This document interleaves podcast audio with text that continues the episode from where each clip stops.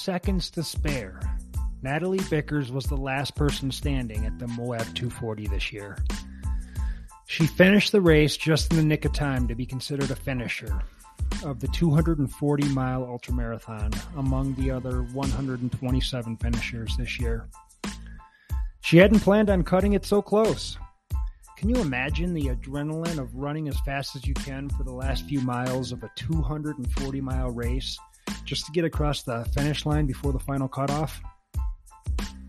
Natalie did it, and she's not even close to being done t- with uh, 200 mile races either. We get into it all in just a minute. This podcast is brought to you by Big Things Crewing.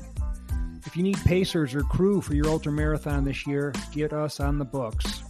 I've got some monster ultra runners on my team willing to help you get into that finish line. I'm talking Nolan's finishers. I'm talking Tor des Géants finishers. I'm talking all the 14ers in Colorado FKT holders. These guys are all on my team. I've got some studs. Uh, whether you're new to the sport or an elite, we've got somebody for you. We also offer coaching, and you can find everything at big-things-crewing.com. This podcast is also brought to you by Athletic Brewing, On Pace Wellness, and Exoscan. Stick around to the end of the show, and I'll get you some discount codes for items or services that are just going to enhance your outdoor adventures. All right, with two seconds to spare, here she is, ladies and gents Natalie Bickers. Yeah, baby.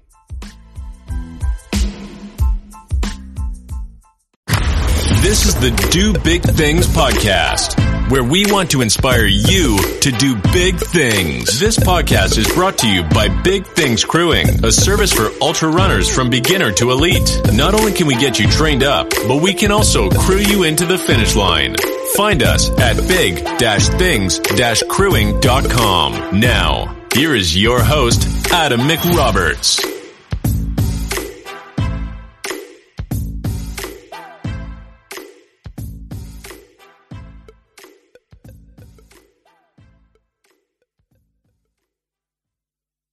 Mom deserves the best, and there's no better place to shop for Mother's Day than Whole Foods Market. They're your destination for unbeatable savings, from premium gifts to show-stopping flowers and irresistible desserts. Start by saving 33% with Prime on all body care and candles. Then get a 15-stem bunch of tulips for just $9.99 each with Prime. Round out Mom's menu with festive rosé, irresistible berry chantilly cake, and more special treats. Come celebrate Mother's Day at Whole Foods Market. All right. We have a special guest today, Natalie Bickers. Uh, she just completed the Moab 240 and she got the most for her money. Uh, she had storms, hallucinations. She she had it all, and she was the last woman standing. So I can't wait to hear her story. Natalie, how you doing today? I'm doing pretty good today. good, good. Um, you're in Alaska, is that right? I am. Yeah. Nice. How long have you lived there? Pretty much my entire life. I was born up here, and I've been gone um, five years total. I think of my entire life. Okay. So over four years. nice, nice. And uh, where are you at in Alaska? Um, I live in Palmer, Alaska, which is about 45 minutes to an hour north of Anchorage. So, Anchorage. Okay, southern part of the state. Yeah. gotcha. Um, I've been to Juneau. I've never been to Anchorage. Yeah. What- different area for sure. Yeah. What's the running like there? Is there good running? Uh, yeah, it's it's pretty amazing. There's a lot of trails, a lot of bike paths, a lot of um, just a lot of outdoor places to get in general. So yeah, a lot of mountains. a lot of mountains. I'm in a, a valley, so yeah, I'm in a in the Matanuska to sit in a valley. So it's we're surrounded by mountains on three sides, and you can get up most of them. Yeah, Nice. Yeah. So Juneau is like right off the coast, but you have mountains right there, right? So like how how much are you able to climb? How much vertical can you get if you climb to one of these peaks? Uh, here in Palmer, the highest ones are probably um six to seven thousand feet. They're Wow. not really tall. Um, most are in the in the ranges around here are in the three to four thousand range, three three thousand four thousand feet range. Okay. Nice. So a lot of a lot of three thousand foot climbs around here. Okay. That's cool. That sounds awesome. yeah. Um, so what got you into this crazy sport? How did this all start for you? Oh my goodness. So um I apologize. I don't have a stand. That's all right. um, so I started running back in 2012. Um, and you know, it all started like with a 5K. I thought I'll yep. just do a 5K. And I think my husband thought I was only going to do a 5K and that was going to be it. And um, unbeknownst to him, I had already signed up for multiple, multiple races. Oh, really? yeah, up through like half marathon distance. And I'm like, wow, if I could do a half marathon, that that's that's amazing. And you know, I'd heard of a couple of marathons out there at that point, and that was it. And um, so I did did my races. They were really hard for me, you know, being brand new. Mm-hmm. And then I, it just kind of progressed from there, and uh, you know, kind of worked my way up through the distances. And then mm-hmm. in 2014, I decided, you know, I forget. How, I think I found out about it through YouTube, you know, just looking at things on YouTube, uh, I decided I'd heard of, finally heard of ultra races, which was a totally foreign concept to me. And um, they looked amazing. so I started looking at that. And then I signed up for my first ultras for 2015. Hmm. Um, and I started that in August of 2015. I thought it'd be a great idea to do three in one month. So yeah, it's like, well, it's only a couple miles longer than a marathon, you know, looking 50 Ks. Yep. And uh, I didn't quite realize that I, I, was really new to trails at that point too. So I didn't realize that, you know, five more miles on a trail is a lot more than it, it really is a lot more than five miles on a bike path or a road. Right. So uh, that was kind of a rude awakening, but uh, got them done. And uh, and then it kind of progressed again and uh, worked my way up to hundreds and um, then last summer i decided well i want to do more than than that. I know there's longer. At that point i'd already known for a couple of years but i needed to get a few successful hundreds under my belt before i tried anything.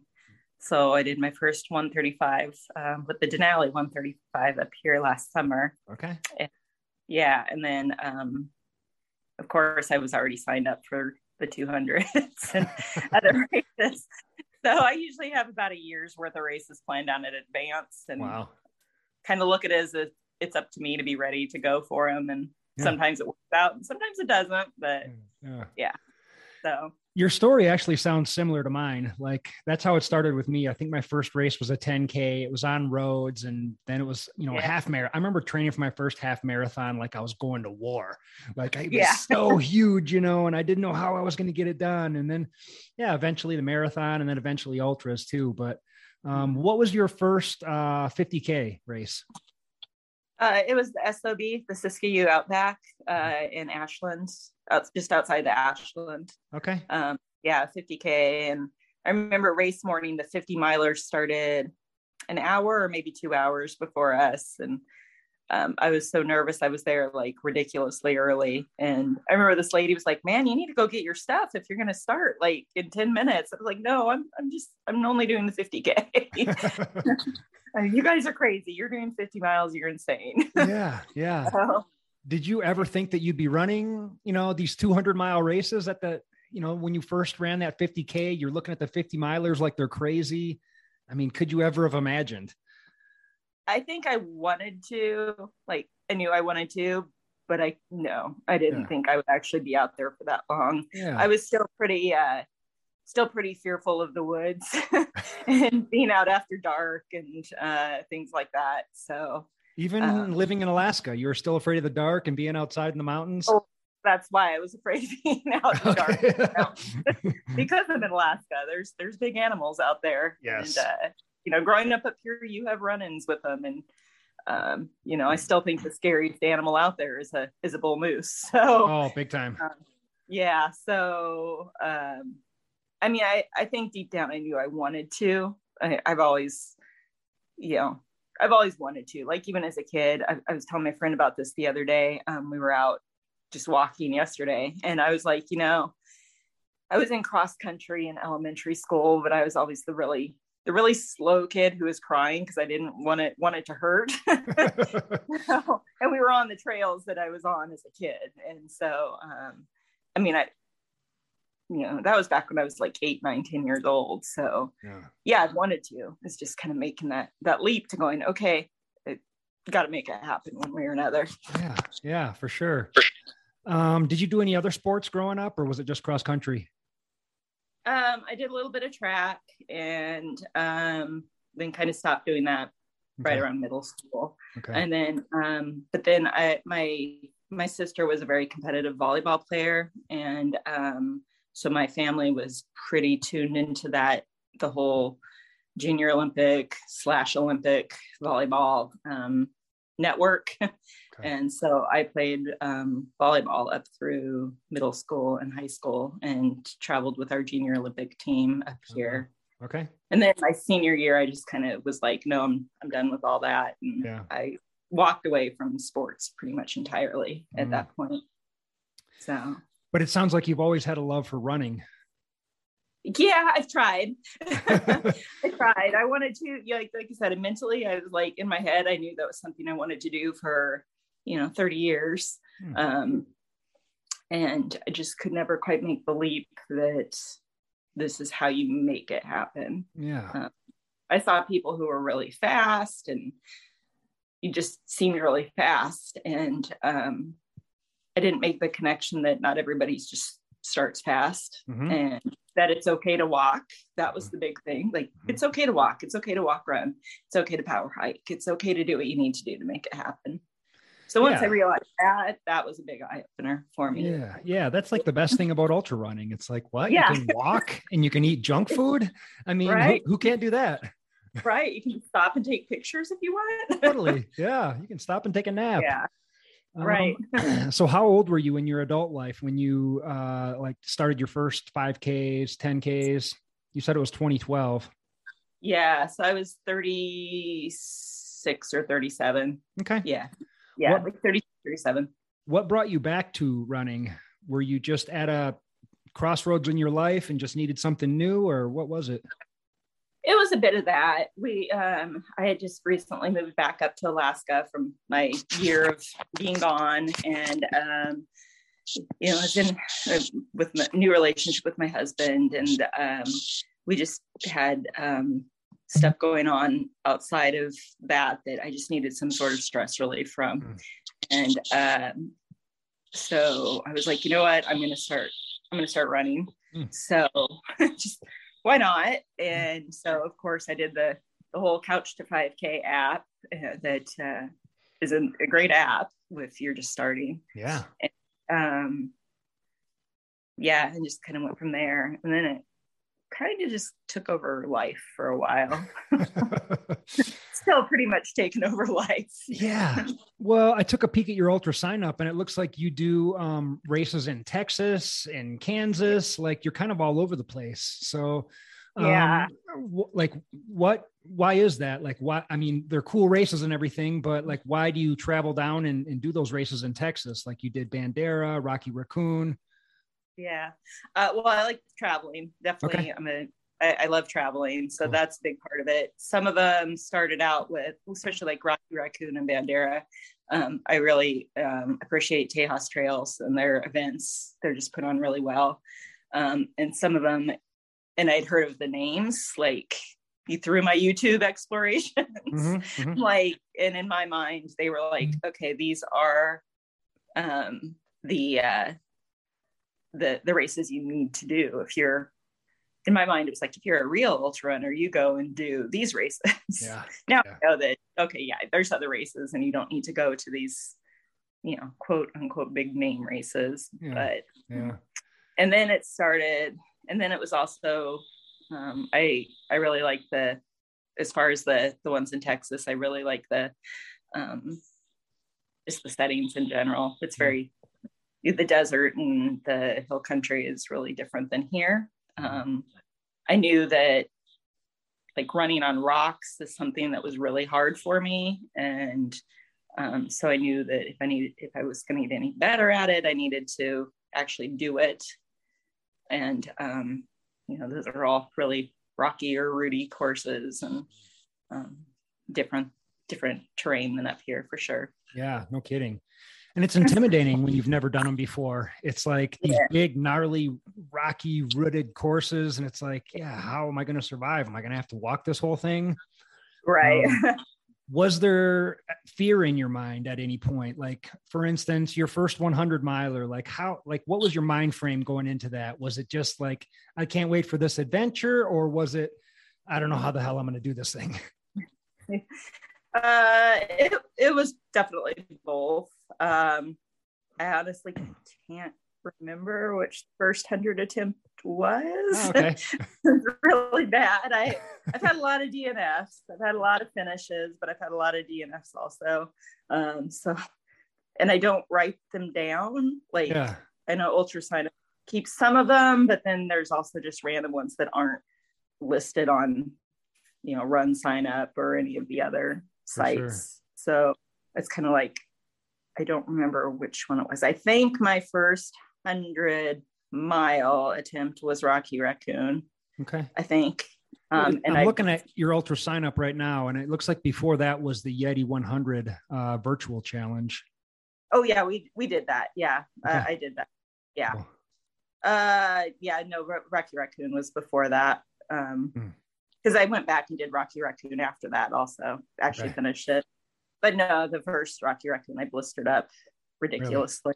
Okay. And I, I dropped it like mile 39 because I, oh. I I hadn't yet learned that if you blister up and you walk for 10 more minutes, the pain's gonna go away. Mm-hmm. So I was living in that it hurts really bad now. Right. But you know, the blister pain does go away after minutes or so. So yeah.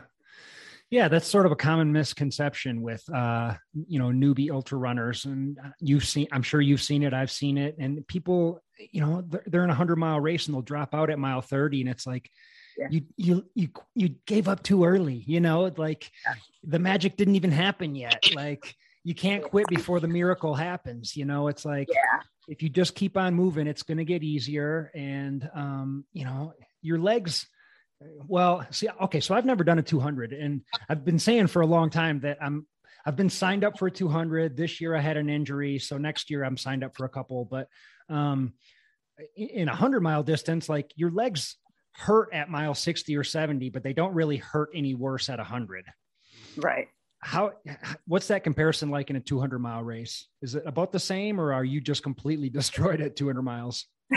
well, this was my first one that I've actually made it to that okay. mile. Okay. So like I, I attempted Bigfoot and you know I dropped again way too early um, at that one. I was really up against cutoffs there, and I just mm. I struggle with the mental part of it for sure. And um, but no, my legs they really yeah no they weren't any more tired than they would be at say mile 50 or 60 um I was actually shocked that I was able to actually do a little bit of running um, towards the end towards the end in some of the later segments like and it felt like i was early on in the race really. Um, wow. yeah. I, I, think the longer you get yeah there's definitely physical and you don't know what your body's going to do exactly. Um, but a lot of it is just the the um a lot of it's mental also for mm-hmm. sure like you know things are going to hurt and mm-hmm. it doesn't mean that you can't do them though totally there's a and there's a definite difference between injury and just you right. know i feel good yeah so knowing that difference is is important yeah i mean if you're injured um yeah step yeah. off the course i mean yeah. dnf isn't going to kill you in that case like yeah. especially if you're risking long-term injury but if you're not injured and you're just sore and tired, um, yeah, I mean, for sure, keep going. Yeah. You, you said you struggled with the mental aspect of it. Like, uh, what does that mean? And what does that struggle look like? Oh, so just, just the whole, I, I want to be done and, uh, and being out there and, um, the, the knowing that, yeah, I physically can do this. Like, yeah, I might be the last. I might be might have might have three people behind me. Um, but there's no reason why I can't go on. Mhm. But you know, we're human. Our brains tend to snowball things and um, and make them into much bigger issues than they need to be. Yeah. And you know, I'm I'm still I'm in just amazement at the people who are really fast, and I'm like, how are they ignoring all of this discomfort? And how are they pushing through this? So, I mean, wow. yeah, I know my my brain can be my my own worst enemy for sure. Like I can talk myself into or out of all kinds of things that are, you know, not really going to uh not the best for me. But um so okay, so you sign up for Moab 240. Um why'd you pick Moab? Well, you- DNF Bigfoot last year, so was this like a redemption race? well, no, I had originally signed up to do the triple the triple crown of 200. No kidding. Okay. Yeah, like, well, you know? Overachiever. yeah, if I'm gonna do it, I'm gonna do it right. Whoa. So, so uh, and I knew they were all really hard and they were all different, but they they were all difficult races. So I knew that. Um, I did at Bigfoot. I did not count on the heat Mm. at all, which um, was probably my biggest biggest issue out there, Mm. um, and also just not knowing what to expect and climbing. And I mean, it's a, it's a it's a brutal course. It really Of is course, yeah. yeah um so that was good i feel i i walked away from that i took a nap i was good to go i actually got out of the car and at the aid station because my husband was at that one and was ready to go and i just looked at him and i said i don't want to keep going it's Mm. like i i don't want to do this Mm. and uh I, I kicked myself right afterwards after i turned my tracker in i was like Really? why did that yeah yeah, I was mad at myself. And then Tahoe um, had to get canceled because of the fire. Yep. Mhm. And I, I had um, a, I was, I thought about doing the virtual option, and I actually had a course planned out. I had a plan for that, and then I kind of did the same thing. I was like, do I really want to do this? um, so again, that mental part of no, I, I no, I really don't want to do this by myself. Yeah. I mean, Yeah. 200 miles by yourself is ridiculous. I mean, yeah and I, and I was staying home and it was going to be in loops and i had a place to like stay and come sleep for like four hours at a time in between in between my loops and so i i, I could have i feel like i could have made it happen Yeah. um it probably would have been the full time for sure Yeah. but it could have happened and then um and then moab uh i wasn't entirely positive i was going to be able to make it um with things at work and um and then i was like nope i need to decide i'm either i either need to commit to this or just move on so somebody from the wait list can get on you know or something so um so i decided i was going to come down for sure wow. But yeah and i needed to finish it Yeah. No kidding. Um, what do you do for a living? Uh, i'm an icu nurse Oh, no kidding. So Yeah. do you work a lot of hours? Yeah yeah I do, and uh, that's part of why I ended up skipping out on Tahoe. Is uh, things were, of course, really picking up right about then, and um, you know, I was like, well, I need money to sign up for races. right. I guess I'm working extra this week. So what does like a typical week look like for you um, i'm guessing you're on your feet a lot you're working a lot and how do you fit in running is it little runs here and there or just bigger runs on your couple of days off or how does what does it look like Um, it is. I wish I had a really consistent plan. I don't, unfortunately, because um, you know, some days after I have big plans for after work, and I'm just exhausted when I get home. So it was out the window really quick. Um, I would say I kind of look at the weekly average more than anything, and in a perfect world, I would be getting 60 to 70 miles a week. Um, you know my low my low that i shoot for on those weeks when i'm really tired is like 40 miles Sure. so Yeah. you know 60 to 80 is ideal but unfortunately it doesn't always happen yeah well you know we do what we can and when you're working Yeah. a full-time job it's it's tough believe me i know all about it so are you working Yeah. like 12 hour days 15 hour days yeah uh they're well it comes out to about 13 or so day So, shift night shift night shift. No kidding. I see you. That's got to be. I'm, I'm sure you got some stories to tell. Yeah. yeah. yeah. was it pretty crazy with uh, COVID in your neck of the woods, or what was it like? Um, yeah, it has been, mm. and it's um, unfortunately our area is getting hit pretty hard right now. Also, mm. so um, yeah, I haven't been to work in a couple of weeks. Mm. I know they've I've gotten a few messages looking for for assistance, and I either haven't been in town or I've been mm. too physically tired to go in yet. So yeah. I don't have to go back until next week. nice. Well, you planned yeah. well. And of course, I want to get into Moab, but just looking at your Instagram, it looks like you have been running since Moab. And it wasn't that long ago. So you must be feeling yeah. okay. Legs must be yeah. recovering. Yeah. I, um, you know, I actually, I came out injury free, which was one, I finished. That was the first goal. Two was injury free. I came out injury free. Um, I did have a couple little flare ups of some minor issues that I'm working through, but nothing big. Um, my biggest thing has been my legs are just tired still, and I'm just physically, I'm still really physically tired. So, um, like, I think I went to sleep at about 7:30 last night. I woke up at 6:45 or something this morning. So, nice. I mean, a lot of sleep. You earned then, it. Yeah, and uh, you know, I went out just for really short things and um, some hill climbing and you know nothing that I had to go fast on at yeah. all. Nice, yeah. good for you. Tomorrow will be a long run for sure, um, but okay. it's it's relatively flat. But it's going to be a, a 52k. 52k so, already? No kidding. Yeah, it's going to be a lot of walking. sure. Yeah, that's all right. I'm going to push.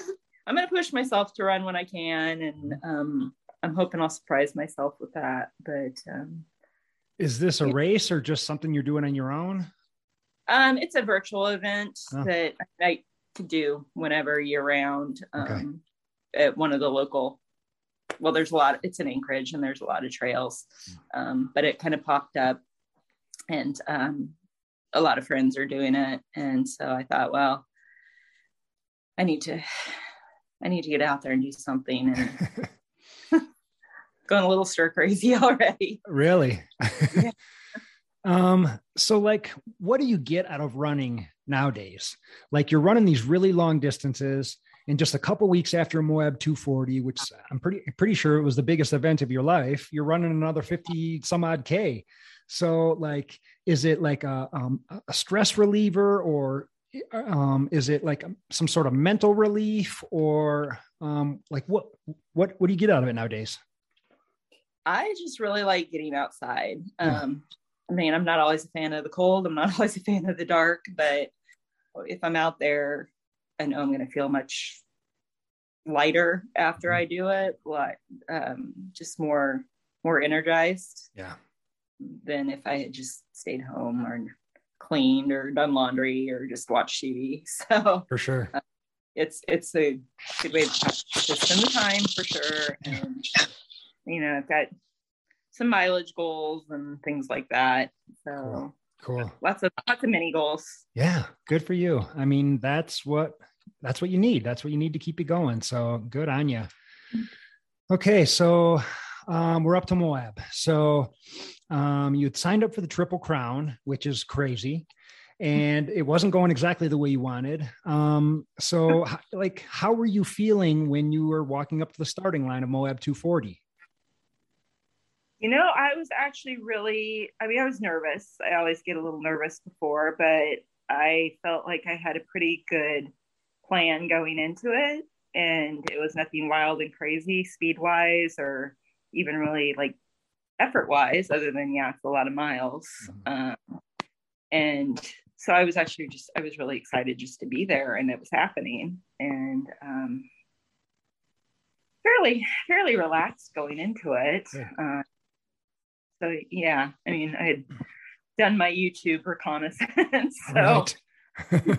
of an idea of what to expect. And okay. you know, you can look at the maps so many times and the course pro- profiles so many times, and I I knew there were going to be surprises in there, kind of no matter what I did to prepare for it. So yeah. So did you like what was your game plan going into this? was it, you know, some people run for 20 hours and then sleep for 4 hours or, you know, everybody has a different plan. What what did yours look like? Well, mine was I just really wanted to average like 3 miles an hour. That was okay. really kind of the main goal. Um, I knew from other races that I was generally, um, again, just from life in general, I was usually okay with being up for a long period of time before resting. So, um, like, I didn't plan my first really big sleep and rest for um, until like the halfway point, which oh wow, I know I can revise that from now on. but uh, I mean, and I had to modify that. That became clear pretty quickly that that wasn't going to be a great plan. Um, so I mean, I, I had a, a roughed in game plan with where I was going to sleep and take a little longer breaks and and that type of thing. That part didn't. I ended up deviating from that quite a bit, which you know down the road those those minutes add up over sure. the course four yeah. to five days quickly. Yeah. so when did you go I, down? I, I had a good plan. Okay, so when did you go down for your first nap? Um, let me pick up my little paper here. Um, so originally, yeah, originally it was going to be like a four hour break at Shay Mountain, which, you know, is mile 121 or so. Um, but once I came off of um, up into the Bridger Jack aid station, so that's like mile 102, 103. Um, I got up there and it was, uh, there was this, like a little mini storm coming through in there right then. It was really windy and really cold. And um, it just been a rough section getting up there. I laid down there for a while. I think I was there for a little over an hour or so. Um, I did close my eyes and I probably slept for about maybe 20 minutes total. Okay. Yeah. Um, but just getting off my feet and sitting was and, and closing my eyes made a huge difference. Yeah. Yeah. Yeah. Um, Okay. And like, how's your body feeling at this point? I mean, you're sort of adjusting your plan already. So I'm guessing you must have felt a little bit fatigued and yeah. you took a nap. You said you felt a little bit better, but are you still fighting the mental game? Or, I mean, obviously you kept moving. Yeah, I was, I mean, I was good. I really wasn't having a lot of, um, you know, I wasn't really seeing things at that point. I mean, I, I was, I think everybody kind of started, or a lot of people kind of started the very first night, like mm. seeing things that weren't necessarily out there. Right. Uh, but I, I knew I was like, yeah, I know, I know that road is really not there, and there aren't cars following us, and the, the CIA is not following me. so um, it was it was pretty manageable at that point. Um, physically, I mean, um, I was okay. I did something that was new for me um, physically was I got a little bit of a piriformis syndrome uh, flared up um, and my sciatic nerve and um, so that was that was new and i was kind of dealing with that and it made it hard to rest when i did try to rest um, but it wasn't like severe at all so, yeah. uh, just just tired. Tired was the biggest thing and um, like it's really easy to downplay how much that's going to affect you in a race and I, I was really tired. Understandably so. Yeah, yeah. And I got up to Shay or to Bridger Jack. Um, oh gosh, I forget what time, but it was it was late at night, nine or so at night on the second day. So okay. Yeah. Was your husband out there crewing or pacing? No, he wasn't able to come to this one at all. Hmm. So I actually um, didn't have a crew or pacers with me. What? No way. Yeah. I did have one, I did have one pacer lined up, but then he got in off the wait list, which was awesome. I was really happy for him. Um, and I actually met him out there and we ran several miles together and, you know, um, I saw him at a lot of the aid stations. Wow. Uh, but so I ended up I, I, had been watching the wait list because I knew he was on the wait list, and then I saw him disappear off the wait list. Uh. So I, I knew he'd gotten in. So like, okay, well, I'm doing this by myself. Wow. Um, yeah. But I mean, there's people out there that you, um, you kind of are around pretty frequently. Um, mm. and you know, especially when you're kind of towards the back of the pack. Yeah, but you know, they're out there running and racing too. You know, it's not like they can Yeah. remind you when to eat or when to drink or when Yeah. it's time to take a nap. It, it- it's just Yeah. so much pressure on yourself. Yeah. Yeah. Do you feel that?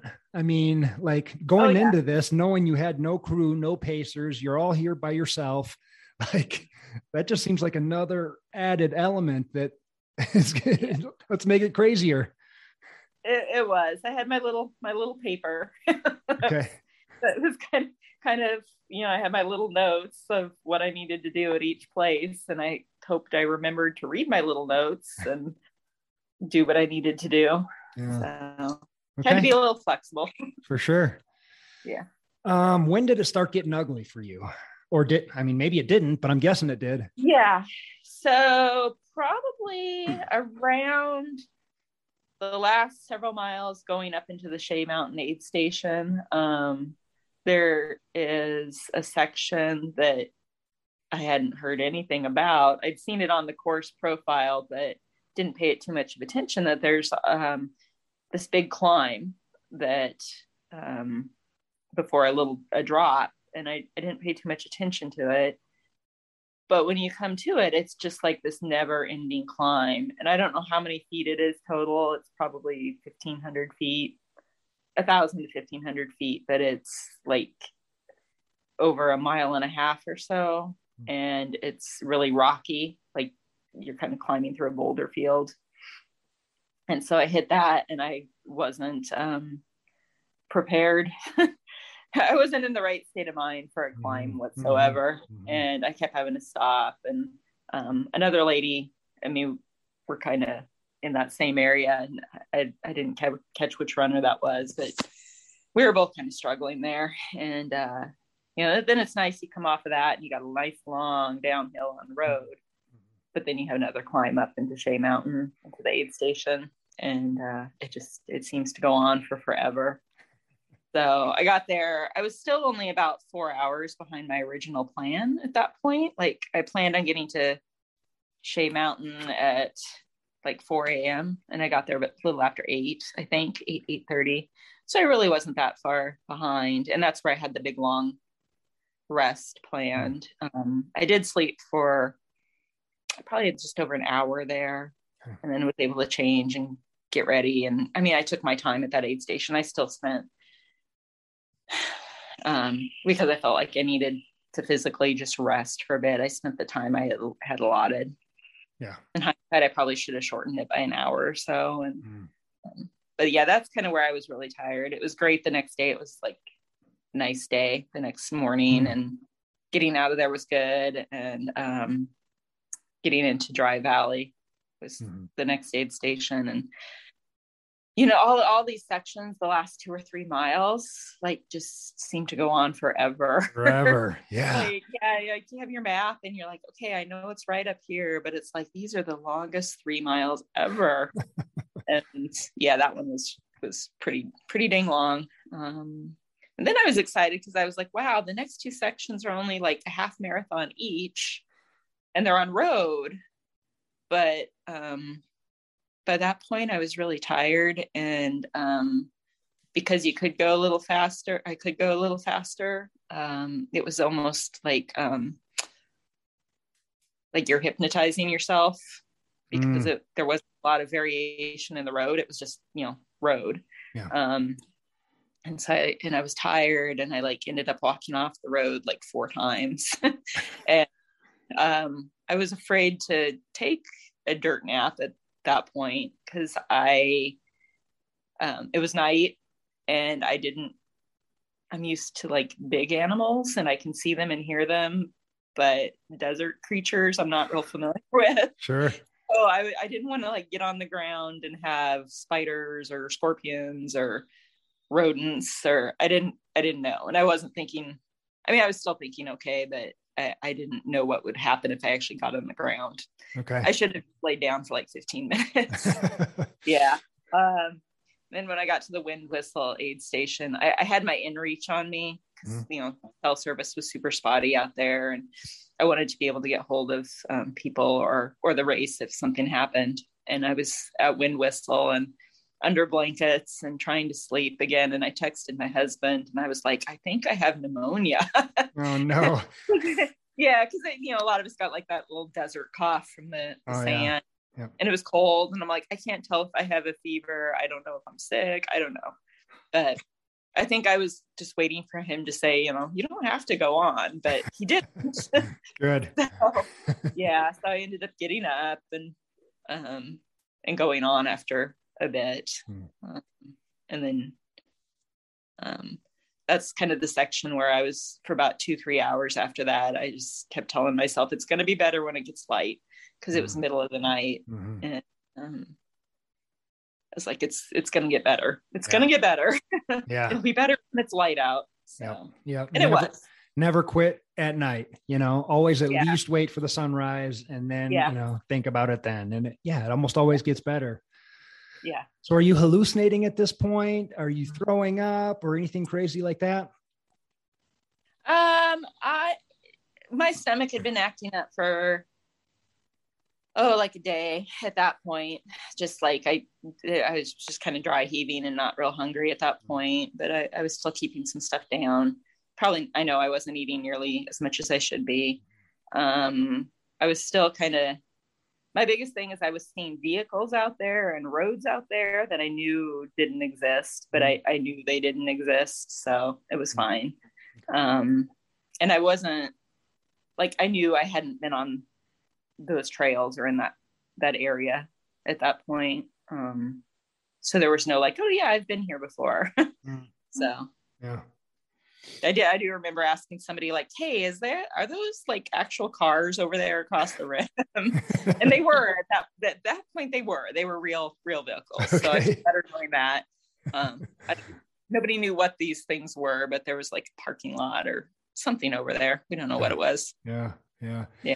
Yeah it's weird how you see just all sorts of weird things at night i had a buddy that was out there at moab this year and he ended up dropping out but he uh, he said yeah when i saw edward scissorhands i decided to call it quits Yeah, there were a lot of these weird white rocks out there Mhm. um, that looked like they were painted, and other people commented on too. I think it's just the you know the geology of these rocks, but your mind could really bend them into just about anything that they wanted Right. to. right I heard a lot of people were seeing things on these rocks, and a couple times I thought I did too. And uh, yeah, so I was I was okay up until you know through through like night three. Night four is when it really started turning for me mentally, and the the fatigue. okay okay Yeah, Um, what was your best hallucination out there? Was that pretty much it? The the best hallucination. Yeah. I'm always curious with what people see for I, I don't know why, but Yeah. Well, I saw, you know, of course, the roads and the vehicles. I saw um, the weirdest ones I saw started um, in this after I left Pole Canyon Um, because we knew the storm was coming in. So we left to get out down as low as possible before before the storm came in. And that was before before sundown. But then like I, I remember like as the sun was going down, I'm like, oh no, it's getting ready to start again. Mhm. this is it's it's gonna start and it's gonna start really significantly tonight. Like I could just tell it was not gonna be good. Um but uh, so it was like the alternate snow route, which was pretty rugged in my opinion. Um uh at one point I saw the creepiest one I saw was somebody with like half a face holding a cell phone in the air. And then he was like floating out of the bushes holding the cell phone. It was bizarre. And then I had had to sit down. By this that night I started I started throwing up. My stomach was not good. And I remember I'd sat down after once and was just sitting there and I looked and probably 20, 30 feet down the trail, because it was on a climb, I thought I saw somebody standing sideways with his headlamp and like at the tree line. And then I kind of looked and I was watching and it looked like he was backing into the trees. So I thought I was getting followed by Oh, somebody. no. that one was really actually really scary. That one was enough for me to get up and like take off because it was scary. but um and then of course when i came down onto uh pat creek road it's i kept seeing on the map that we were coming onto a road. So i was thinking great you know gravel road paved road a road of some sort. It's going to be easy to to run to, build, to you know pick up some time. But it was like it's like riverbed. Mm. it was really uneven. And then i thought wait a minute maybe i'm the only one that's getting this. Maybe other people like their reality maybe it's not like this maybe they're on pavement so and i didn't see what was wrong with why i was thinking that like, like we each had our own reality of what the road really was for us out there wow yeah it was and then very shortly after that is when I like had no clue where I was. I had the Gaia app open, you know, which had the whole course on it and mm-hmm. was really incredibly helpful throughout the race. And I had it and I was looking at the map and I was following it and I was following the arrow and but like what I was seeing on the app was not what I was seeing at all. Really? So yeah. So then I got really confused and because what I was seeing wasn't, you know, it wasn't matching up. Um, and then the rain started. It was like the, the start of the storm kind of coming in. So mm. Mm. that's when I crawled into my bag and just, okay. just laid there. I had really bizarre, bizarre, bizarre dreams. And I remember, um, well, I didn't know who it was at the time, but, and I didn't know how long I'd been there. Um, somebody came up and I heard him saying, Hey, do you know how far it is to the next water, to the water station? And I just remember going, I don't know, too far. We're all going to die out here. oh, no. it's, a long way. I just, it's a long, long way. And found out later, I was only like a mile from this water oh, station. Oh, really? oh, yeah. Yeah. And then I heard a car and um, it was uh, Phil Clark was coming along and he kind of like was safety patrolling at that point. And um, he's like, okay, well, it's and it was 4:30 in the morning, and he's like, it's 4:30. You got six hours to go seven miles or eight miles or whatever it was to the next aid station. Because I was ready to drop at that point. Just, but then I was like, wait, wait, and I meant kind of mentally came to, and I was like, mm. okay, I can do that. Mm. I didn't realize, I, I knew it was sleeting and snowy and stormy, but I'm glad I didn't quite know how sleety and stormy stormy it was yeah, up there. no kidding. It, it was crazy. So you laid down in your bag before the storm? Right as it was starting. As yeah. it was starting. Okay. Was it just like on the side of the trail or at, was it at an aid station? No, it was just on the side of the road. Okay. And you caught a little nap yeah. there. Yeah. Yeah. Okay. There was a, a water only aid station about a mile away. Okay. Okay. Um, I wish I'd gotten to that, but I, like I said, I thought I was still like seven or eight miles away from it. It's a long, long like, way. I had no idea where I was. okay. Um, and then, so tell me about the storm. I mean, um, we all heard about what happened like on the other side of the mountain with all the ultra marathon runners that got rescued from that other race. But yeah. what, yeah, what was it like for you? Um, and from what I understand, the people who were further back in the race experienced the brunt of the storm. Yeah, yeah, I know. I I've watched some of the videos from some of the front people, and they were like, "Oh, it's fine," you know. um, but we knew that it was going to hit on Tuesday, mm-hmm. um, mm-hmm. so uh, I had thought I was going to be well past it by then, but I had fallen behind where I, my pace. So it's like, okay, well, here I am. So I had all, all my gear on and um, it was a climb. Like the whole thing was up uphill, but it was on paved road. So um, that was good. It was super slushy, super snowy, mm. very wet and windy. Um, but you know, you just put your head down and kept going. So how long did it storm? Uh, I don't know exactly. I think it started about three, two thirty or three with just the rain, and then by the time I got to the um, Horse Creek aid station, which was kind of up in the summit area, um, it was still going on, and it was daylight. So I don't, I don't know for sure. Yeah, yeah, yeah. It was it was all night, and then as I was leaving um, Horse Creek, it was the sun was coming out, and it was it was starting to melt, and mm, okay. it was a, at least a good eight hour storm. Wow. It was really, and it was really cold up at Horse Creek. yeah, I was going to ask, like, did, do you feel like you had the right gear or it, looking back, would you change anything or carry anything extra or different?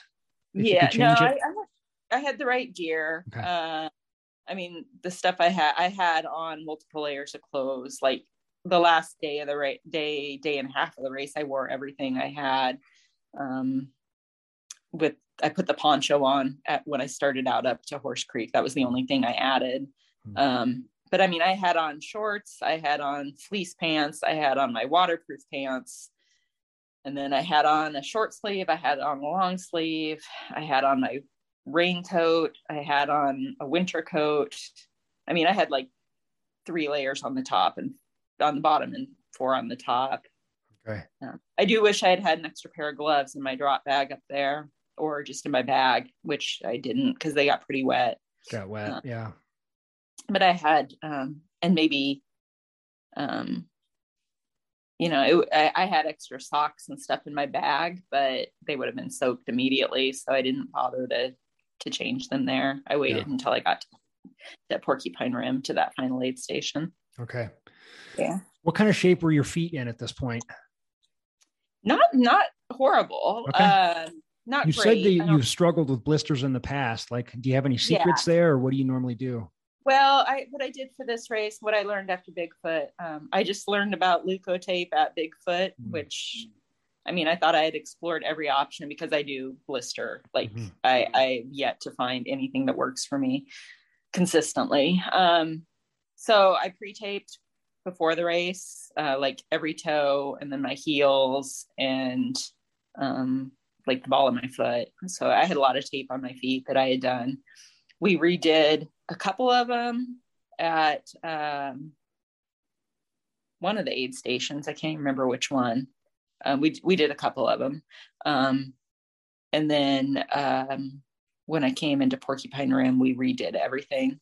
Okay. Um, because it was so muddy going into there, it was almost like you were skiing because the mud was like like inches thick, mm. and it was easier to just kind of glide along it than try to actually lift your feet at that point and it mm-hmm. was and it, everything was just wet and dirty and pretty gross by then yeah yeah, yeah. so i did get some blisters um, earlier on um, kind of at the like 80 to 100 mile my heels i got blisters on both my like the undersides of my heels um, and i'd had to stop and deal with those um, and those were kind of the biggest the biggest issues but they weren't any bigger. They just they were sore. Mm. So, mm-hmm. But yeah, nothing horrible at all. Nothing debilitating. That's good. Yeah. No, and then on all those, like my little toes got the brunt of it, and then my heels. But again, it was like after ten minutes of running, like the really severe pain, you know, goes away. You're, yeah. you're aware they're there, but they don't hurt yeah. anymore. They're just physically there. yeah, totally. Um, were you at any point fighting the cutoffs? It sounded like um, uh, you had uh, what was it, six or seven hours, or what? What did you say? Six or seven hours to make it six miles at one point. So yeah, it sounds no, like I, you were ahead of the cutoffs there. Yeah, I was. I was. Um, I was actually pretty well ahead of them until um, the very end. Um, so, like leaving Pole Canyon, um, the cutoff there was like 10 p.m. I think we left at 6:30, and that was kind of the closest I was. Um, and then Horse Creek, they moved that to 10:30 a.m. and I got there, I don't know, 8 a.m. So it was a little nice. closer. Yeah. But yeah, the last couple ones got closer. Um, and then Porcupine Rim, the cutoff was 4:30, and I got there 1:30 or two. So I mean, I had several hours. Um, when I got to Porcupine Rim, I mean, I I can only imagine what I looked like. I knew I had absolutely no energy left, and um, I was I was pretty struggling physically and mentally at that point. And I just and the cow, there was a cow that was following me. I kept I kept hearing it, and so I was afraid I was going to get. I was like, I can't have this in getting you know stomped by a cow. So, I uh, I just came into the aid station and I was like, I just I had I grabbed my drop bag. I had fresh everything in there, and I was just like, I would normally do my own feet, but I am too tired to like deal with my own feet right now. Yeah. So um I asked them to do my feet for me. Okay. and I just I laid down on the cot and covered up and um ate a hot dog and was drinking coffee while they were working on my feet. We were switching everything out. And there were a lot of people there. There were probably 10 to 15 runners there. And um then I got another blanket because it was kind of cold and I fell asleep Mm. because I was exhausted. Um, and then they woke me up at like about 220. Well, no, it was later than that, 320 or so. Um, maybe later. I don't even remember. Um, but I do remember we got out of there. The last four or five of us got out of there about 20. It was like 22 minutes before the aid station closed. So Okay. yeah, I had slept for quite a bit and which I needed because I was Mhm. just exhausted. And I don't even remember falling asleep. I just remember putting the blanket over me and then waking up, then waking me up that I needed to go.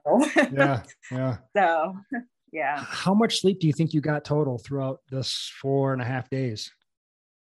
Mm, At the most three and a half. Whoa. And there was a yeah, and there was there was a bunch of laying down and just closing my eyes but not falling asleep. So actual sleep, sleep, it was probably about half of that. wow.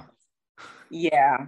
Yeah. I remember it um it was at Wind Whistle. They were like, I woke up and or I got up and they were like, Yeah, we weren't sure what exactly to do because you were like crying out in your sleep. Oh no.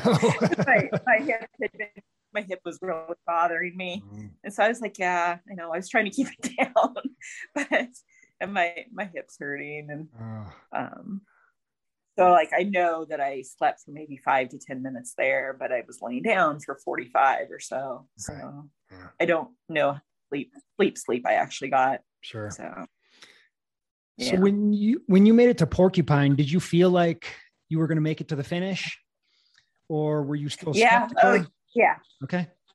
No, I knew I was gonna make it. Like this whole time I actually I mean, I'd had a couple little thoughts of wow, it'd feel really good to just like be done and and not continue. But um I never seriously even thought about dropping during this one.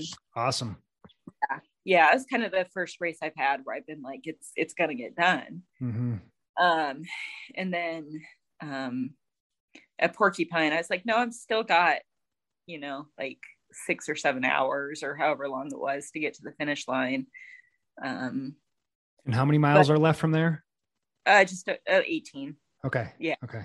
um and it was really bizarre that's where i started um i mean they're hallucinations but not really. Like i became convinced that i'd been on those trails before and i'd Ooh. had races on those trails before. But was really what was really spooky was that i like was actually like could visualize what was ahead of me on the trail and like knew where the best places to go down were. And like I was thinking back to the races I'd had on these trails, and Whoa. like I knew the trail names before I got to them, where where they transitioned. So my brain was doing this weird like fast forward re- rewind thing. It was it was incredibly bizarre. And I even I, when I got home, I told or when I called my husband later that night, I was like, "Yeah, yeah. Did you know that we've been camping on Porcupine Rim before?" like yeah i had no idea we'd been out there before either and we you know We've never been on these trails before but i Mm. was like yeah that's exactly where we camped. And Uh, if i go up that trail's too steep. I gotta go down. And um uh, matthew that murray who was with me with his pacer i mean i was either really really convincing talking to his pacer or she thought i was out of my mind. I don't know which one. But yeah the last five miles like well more than that but i was like i've been on these trails before i know where i'm going Wow. and i didn't so That's that's scary. it, it was i was going the right way and uh you know i knew where I, I was going but it was it was incredibly spooky looking back thinking that like one section i'm like yeah i've had two races on here i know where i'm going I've heard other people talk about that. I heard Courtney Dauwalter talk about it once, and I had Mike McKnight on the podcast, and he was talking about that. Like when you're so tired, you're hallucinating that, yeah, you're convinced that you've been here before. And so it sounds like that's sort of common. What do you yeah. think that is? Just complete exhaustion or like I don't some slip in the matrix? well, that's what I thought it was. Yeah. when I told my friend about it, that's what she she's like, wow, that was that was a matrix thing. um, uh, I think it's probably a protective brain protective tactic that you don't even know that you're doing. Wow. Like where you just can't like be in the reality of it. So mm. your your brain's just making up whatever it wants to get you through it. Wow. But I swear I have been on those trails before. Yeah, that's crazy. yeah. If you asked me which races they were, I couldn't have told you. I, I had a name, but um, even now I'm like, I know, I know that that was all false but yeah. even i'm like well was it really? Am i sure that i'm just not forgetting like an entire year? Right right. Yeah. wow that's bizarre. I haven't experienced that one yet but it kind of freaks me yeah. out. Yeah um, it, was, um, it was a new one for me too. Um at what point in that last section did you realize that you're up against the final time cutoff and you're really going to have to hustle oh gosh, not even until about an hour beforehand. So I remember looking at my watch, it was like 9 17. And um, again, Matthew, his pacer was like, oh man, I hope we, you know, he's like, we got to get down there because, you know, I don't know how it's going to go if we don't get down there. It's mm-hmm. going to be really bad. And I was like, oh, it's 9 17. We got plenty of time. You at where you're at, you could see the road, like you could see cars. I could see cars. I'm pretty sure that it was the road because I followed along. And I was like, yeah, the parking lot, you know, the parking area is just down there. I've been up here before. Yeah. not, you know, I hung out here in high school. I, I went to high school. I was like, it's not far. It's it's fine. And so, but then it like cuts into a canyon a little bit, and it gets really a little more technical right there, about a half mile to mile after that. Um, so that was like yeah like 920 and then about 945 i looked at my watch and i was like okay well this is getting a little concerning because i don't know where this trail is ending. And I, I looked at the at the app and i saw i could tell where it would transition to the bike path.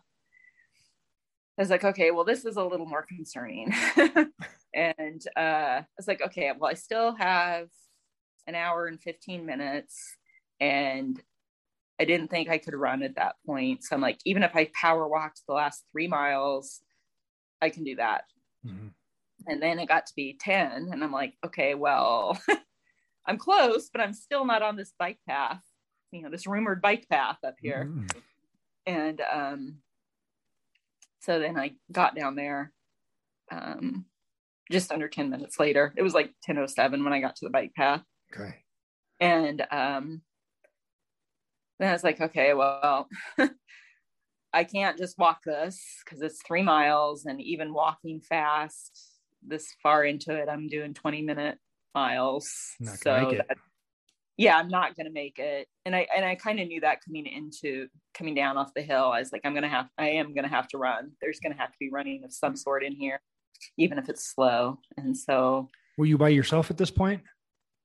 Uh, I thought I was. I think they were right behind me okay. like not very far at all. Um, okay. I was no, I was ahead of Matthew and his pacer okay. and the sweepers um, at that point, and so I started kind of run walking, and then there aren't you can't see the mileposts from the um, from the bike path down there, and all you can see are like the sheer rock walls, hmm. you know, in the dark. So I knew they were there um, and I was still having that weird, oh, I've been here before. Like I knew where the goose goose uh, bend or goose whatever it is called campground was. Like it was all it was it was super bizarre. So weird. So when I got there, like I was like, okay, well, I think I'm about halfway. But then I saw lights behind me, and um, which I'm pretty sure was Matthew and his pacer, or it was. Um, but I thought it was a four wheeler and I was like, oh, they're going to offer me a ride and I'm going to have to say no because I'll get disqualified. and then I was convinced that it was David Goggins was out there behind me and he was going to run me in. And it, it, was, it was bizarre. And then I could see um, kind of the lights from Moab um, lighting up the edge of where that rock wall is um, by the Lions Park there. So I knew that, you know, it was coming up close. And then I could start hearing people like right after that because okay. you could hear people you know, a ways away, people were yelling. For so, sure. Yeah. yeah. But you're looking at your watch and you're like right up against it. Um, mm-hmm. so what was like that final mile like? Was it just all stress and am I going to make it? Am I going to make it? Or were you just like, yeah, what was it like? It was pretty stressful. I ended up I still wanted to walk. I kept yeah. like I was running, but I like couldn't do more than a minute at a time and then I'd have to slow down and walk like for three or four seconds and then start up again. And it was, you know, a slow, a slow, I don't even know if I'd call it run at that point, right. but, and then I ended up with a couple of people running with me. Um, and, um, they were really pushing me to run and I kept trying to, to, to walk and, uh, it was all pretty intense. it was pretty intense. And I was convinced, and I kept looking at my watch. I'm like, no, I got like two extra minutes. I can slow down. And it's like, no, you can't really. Wow. Um, and then I knew that there was like a small uphill, um, tiny uphill really after you go under the bridge towards the the finish line. And um, I was like dreading that. yeah, after all of that, that was the, the hill I dreaded the most. Was yeah, right. Five foot climb. baby at the end. Yeah. So was it pretty much a sprint into the finish line? Uh, yeah, yeah. yeah. I don't. I, I, mean, I don't think I was sprinting at that point. Well, yeah, I mean, like a sprint. Yeah, for sure. It feels like it. Yeah, even if you're yeah. going 18 minute miles, it feels like you're sprinting. You're going as fast as you yeah. can yeah and i just kind of knew that i mean i knew where the start or the finish line was because mm-hmm. you know it's where we had started but um yeah after being in the dark for that long there's a lot of lights and everything was just kind of a big blur so i just mm-hmm. kind of went the general direction i knew i was supposed to go uh, kind of followed that in yeah so. And you did it. You made it across the finish line with two seconds to spare. Uh, yeah. The closest anyone's ever been to the final cutoff time. Like, I mean, congratulations because it's a huge, huge accomplishment.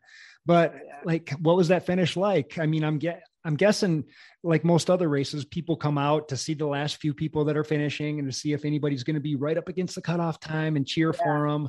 Was it pretty insane? Just pandemonium, people everywhere? There was a lot of people there. I mean, I couldn't quite tell how many were there, but I know there were a lot of people there. Mm-hmm. Um, uh, I know, I mean, like the whole little shoot on that final turn, I think there were people all the way. So I, I don't know how many were there, but I'm guessing at least 50 people, which, wow. you know, for 11 p.m. in Moab is, ah, yeah, no kidding, impressive. And a lot of them had already had finished running and mm-hmm. were you know, tired themselves. So that was yeah. um, impressive. Um, they were a very rowdy bunch, which was really cool. And then, you know, I found out later that uh, I think a lot of people had shown up because they knew there were a lot of us out there that were going to be finishing in the last hour um, to, you know, two hours and under to yeah. go. So um, there was a lot of tracker refreshing going on. Mm, for sure.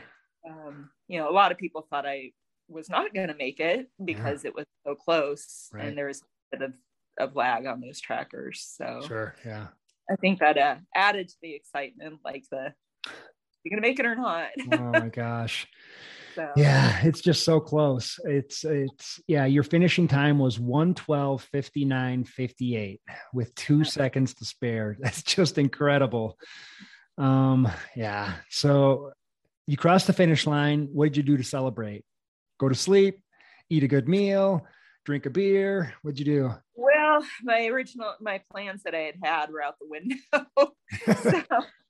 because it was so late. Um, Okay. No, I just they they were making everybody pizza at the end, so I just sat by the fire with a couple of people who had run run me in and a couple of the volunteers and ate had a little bit of my pizza and uh, just relaxed more than anything. Um, which, yeah, I was still kind of like out there, like Yeah. it hadn't quite registered that I was done yet. Like, I knew I wasn't at an aid station, but I it hadn't quite clicked that I didn't need to keep up, get up, and keep going. Mhm. So, Mhm. I mean, then I had to get to my, I had to, I had to call my hotel to make sure they hadn't given my reservation away. Oh, okay. So that's like probably the first thing I did. make sure I had a place sleep that night, Uh, and um, and then I was like trying to figure out how I was going to get to my car, which was parked down at the Archway Inn, which is you know Hmm. down the road. Um, I thought I was going to have to go back up on the road and walk down, but um, a couple amazing volunteers, um, Amy and Karen, um, actually drove. We drove, got in Amy's car, and then Karen drove my car to the my hotel, and they Wow. like stayed with me till I got to my hotel. nice. Nice. So I was like, "No, I'm okay to drive." They're like, "Yeah, no." it's only like three miles." yeah. And then you No, get in your car and you're like, I've been here before. yeah exactly i was really glad i did not drive wow. it would, wouldn't have been a good good move on my part No but, kidding. Okay. So you get to your hotel. Eventually you get to sleep. yeah When you wake up, what's the first thing that pops into your head? uh just that i was happy to be in a soft bed like yeah yeah and then and that i had showered the night before yes. so i didn't have to really rush and then um i had to go get my drop bags Hmm. um so i had to i was hungry i was i was Yeah, really hungry I and i didn't have like all my leftover snacks from my drop bags because they were still Hmm. down there Yep. um so yeah and then i had slept through when the the hotel breakfast was Of course. I, yeah. Wow. yeah so it was uh go get my drop bags and then i think i hit denny's There you go. Nice. kind of got caught up on everything that was going on because Okay. it was of course like social media had exploded by then I'm sure. and i'm like i i don't know who all these people are all of a sudden like suddenly i'm like got my 15 minutes going on right. So, right. yeah well, you earned it. Um, yeah, just incredible, incredible. Um, is there does it feel just a little bit better that you did this whole thing by yourself with no crew and no pacers? i think so yeah Hell yeah. yeah it's i think it probably would have gone i know it would have gone smoother if i had had um a crew and and pacers out there i mean Sure. i think it would have Yeah. um i also know that i tend to dnf earlier or easier if i have like if my husband's there Oh, really? or Okay. because i'm like nope i just want to go home Yeah. Yeah. i just want to go where it's comfortable and i'm not cold and there's food Yeah. so Well, so- lesson learned right there. Uh, you know, and I looked at your uh, UltraSignup, like I said, and you're signed up for Bigfoot and Cocodona both next year. And Yeah. so now you have to do those without your husband. He can't come because uh, right we figured out your your game plan. you got to Right. do it by yourself. Well, I, I have to figure out Cocodona. When I signed up, I didn't I didn't stop and think about how I'm going to get back from Sedona to Phoenix. So I have not figured that part out yet. So I might have to figure out a game plan for that. Uber it. Yeah, yeah. I didn't think about that part. But Well, I'm pretty sure I'm going to be out there, and uh, so if I can give you a ride, I'd be happy to give you a ride. uh, I'll have a little bit of crew and, and pacers out there. I'll have a couple coherent people at that point. So, um, yeah, link up with us, and, and hopefully we can get you a ride. But oh man, so yeah, you're just not slowing down. Um, when did you sign up for those next two races? Was it after Moab or before Moab? uh, it was before. Before. Okay. It Yeah. was before. Yeah, because the Bigfoot lottery was Oh, that's right. uh, last last month. Mhm. and I didn't I didn't think I'd get in. so, and I actually almost took my name off the day before the the drawing on the last day that you could or whichever day it was, the last day you could remove your name. Okay. But I mean I have a little more of an idea what to expect now. So that'll be good. Yeah. And then um Cocodona, uh yeah, I don't know what to expect there. I will say that I've ordered my own bivy, so I don't have to depend on a foil bivy. I have an actual reusable nice. zippered one, so I can actually get in it, zip it, and keep any creepy crawlies off me to crawl on the side of the road. So yeah. uh, that hopefully will encourage me to take a few 10 to 15 minute naps Yep. a little yep. earlier this time. And um, yeah, Cool. I'll probably probably do a couple longer runs like at home too, where Mm. I'm up for a couple of days and work on the maybe figuring out a way to keep a grip on reality a little better. yeah, I don't know how you manage that one. I mean, I don't think you can practice to yeah. to not have hallucinations, to not Yeah. Have these visions of yourself. Like I've already been here before. Like I, I think you're just gonna have to own that one. It is what it is. Yeah. Um. So, what advice do you have for someone that's thinking about their first 200 miler, or for myself who hasn't done one yet? Cocodona is probably going to be my first one. Uh, what advice do you have for a newbie? Uh, well, I'm still a newbie. and I will be for at least five or six more races like this, I think. But you've Uh, done it. You've been there. Yeah. I think that having a flexible plan and like having the ability and the willingness to like alter that plan a little bit is the most important. Okay. I mean, you know, everybody, you've got to be physically able to go into it and, you know, mentally prepared for it also. Mhm. But uh, you just, you don't know what's going to happen during these things. So, um, being, being open to changing plans as you need to is like, I think that is so important. Yeah, Doesn't mean that your race is over. It- for it sure. means- yeah it just means that you've sidestepped a little bit and um you know eventually it could mean that it is but Yeah. you know you've got at least five or six moves in there before before you get to that point Yeah. So, like, if if I make it to mile 120 and I'm a few hours off of my goal time that I thought that I was going to be at mile 120, it's not the end of the race. You know, it's just No. we still have days to go. yeah Yeah. Okay. yeah yeah and that's and that's but yeah that's the big thing is like over this many days like time either speeding up or slowing down makes a big impact at the end Yeah, a huge impact at the end much more so than even like a hundred mile for sure. um, yeah Okay. Cool. well, Nice. perspective Perspective is everything, right? yeah yeah. Um, did I see that you are a race director as well?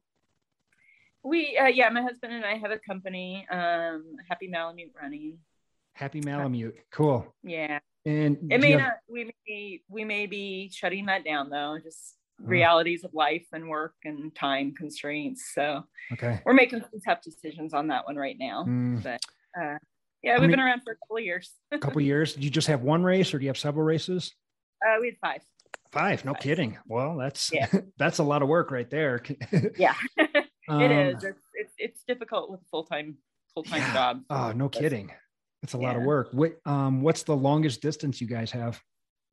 Uh, we have two marathons, um, Hatcher Pass Marathon and Archangel Marathon, and then um, we have had a, a, a three-day event after following Thanksgiving um, that is any, you know, anywhere from one to three days, and we've had Wow. people come out and do, you know, pull off a hundred miles plus in those three days. Is it like a loop course? Yeah, it's a, a loop course, and it, we run it from uh, 8 a.m. to 8 p.m. So Okay. yeah. Yeah. like 12 today, 36 hours, kind of like however many miles you can get in. Yeah. When's your next race? Uh, that I'm running or the Uh with Happy the Malamute. company? Yeah. I'm sorry, which one? With Happy Malamute with your company. Oh, um, well, we've kind of put everything on hold for right now. It was Mm. going to be the boycott Black Friday, which is the one after Thanksgiving, Okay, gotcha. Uh, Gotcha. yeah. Yeah. to be determined. Sure. Yeah. Yeah, cool. Well, what a cre- incredible story. Crazy. Uh, like you said, it's your 15 minutes of fame. So soak it up, enjoy it. I mean, there's worse things you could be famous for than being last place in a race, right? Like, true, that's true. but you did it. You still did it. A 240 mile race. It's so far.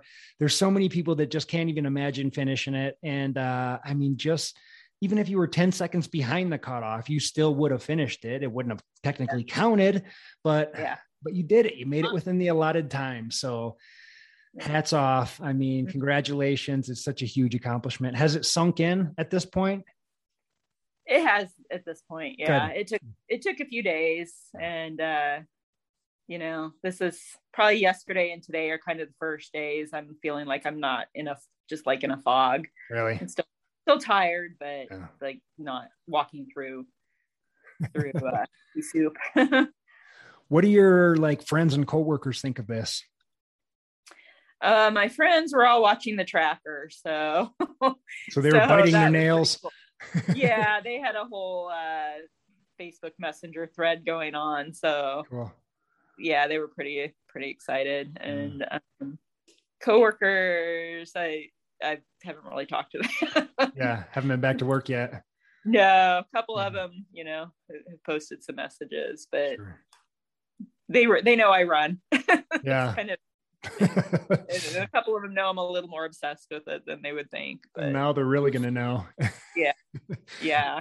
I know. Like when I go back to work after just like running a hundred, you know, it's like people can't imagine it because most of the coworkers, of course, don't run and they just look at you like Yeah. you're a freaking alien or something. Like, yeah. so expect Yeah, some of I've that. I've a couple people who asked me about it, but I think I pretty much downplay it, Yeah.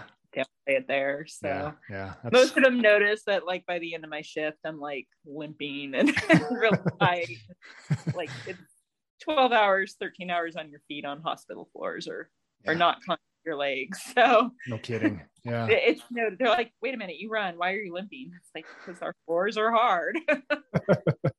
Uh, well, so awesome, Natalie. Um, thanks for doing this. It's been a great conversation and it's been inspiring. And uh, hopefully, I'll see you at Cocodona. yeah. Yeah. Okay. Well, Gotta listen. work a couple things out to get there, but I'm Yeah. still planning on being there. All right, cool. Well, um, yeah, keep me posted and we'll I'll keep an eye on you and see what happens in your future because uh it doesn't sound like you're slowing down. So just keep doing you. It's cool. I love it. All right. Well, thank you so much, Natalie. I appreciate you and have a good rest of your day. All right. Thanks, you too. Okay, we'll see ya. Mm-hmm. Bye.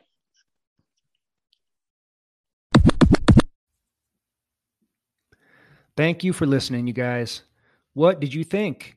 Give me a shout. Let me know. Remember to subscribe, like, share, review.